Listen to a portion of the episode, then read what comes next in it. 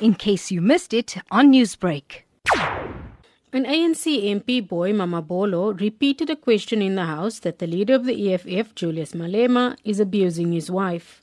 You are abusing your wife. We want you to stand here in front The- of the, the nation, question must be brief, in front of the nation, and assure us, assure us, assure us, if the matter is true, if the matter is true, are you going to apologize?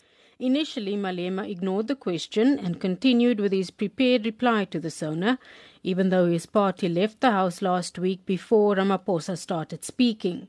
This raised the ire of ANC MPs who demanded that Malema answer. When Malema answered the question, chaos erupted.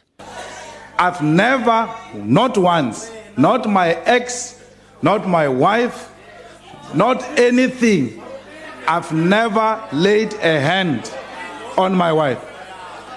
I asked that question precisely because I got information that the president used to beat his wife, Nomazizi, the late wife of the president. Chair. Chair. May Chair. her soul rest in peace. Chair.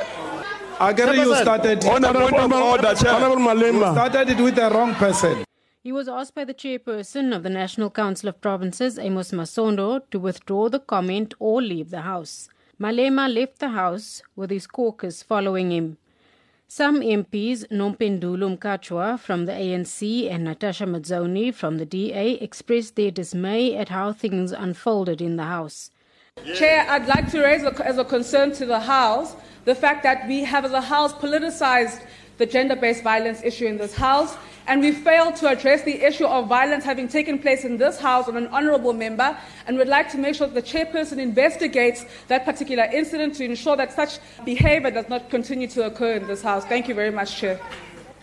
when I think that when a political point is made of women who are abused and who are murdered on a daily basis, women in this country suffer from post traumatic stress and from stress disorders because we are under siege. We are at war with one another. And when this kind of thing is made light of to make political point scoring a big deal in this House, it is appalling. President Cyril Ramaphosa will have an opportunity to respond on Thursday. Zalene Merrington, Parliament. Newsbreak, Lotus FM, powered by SABC News.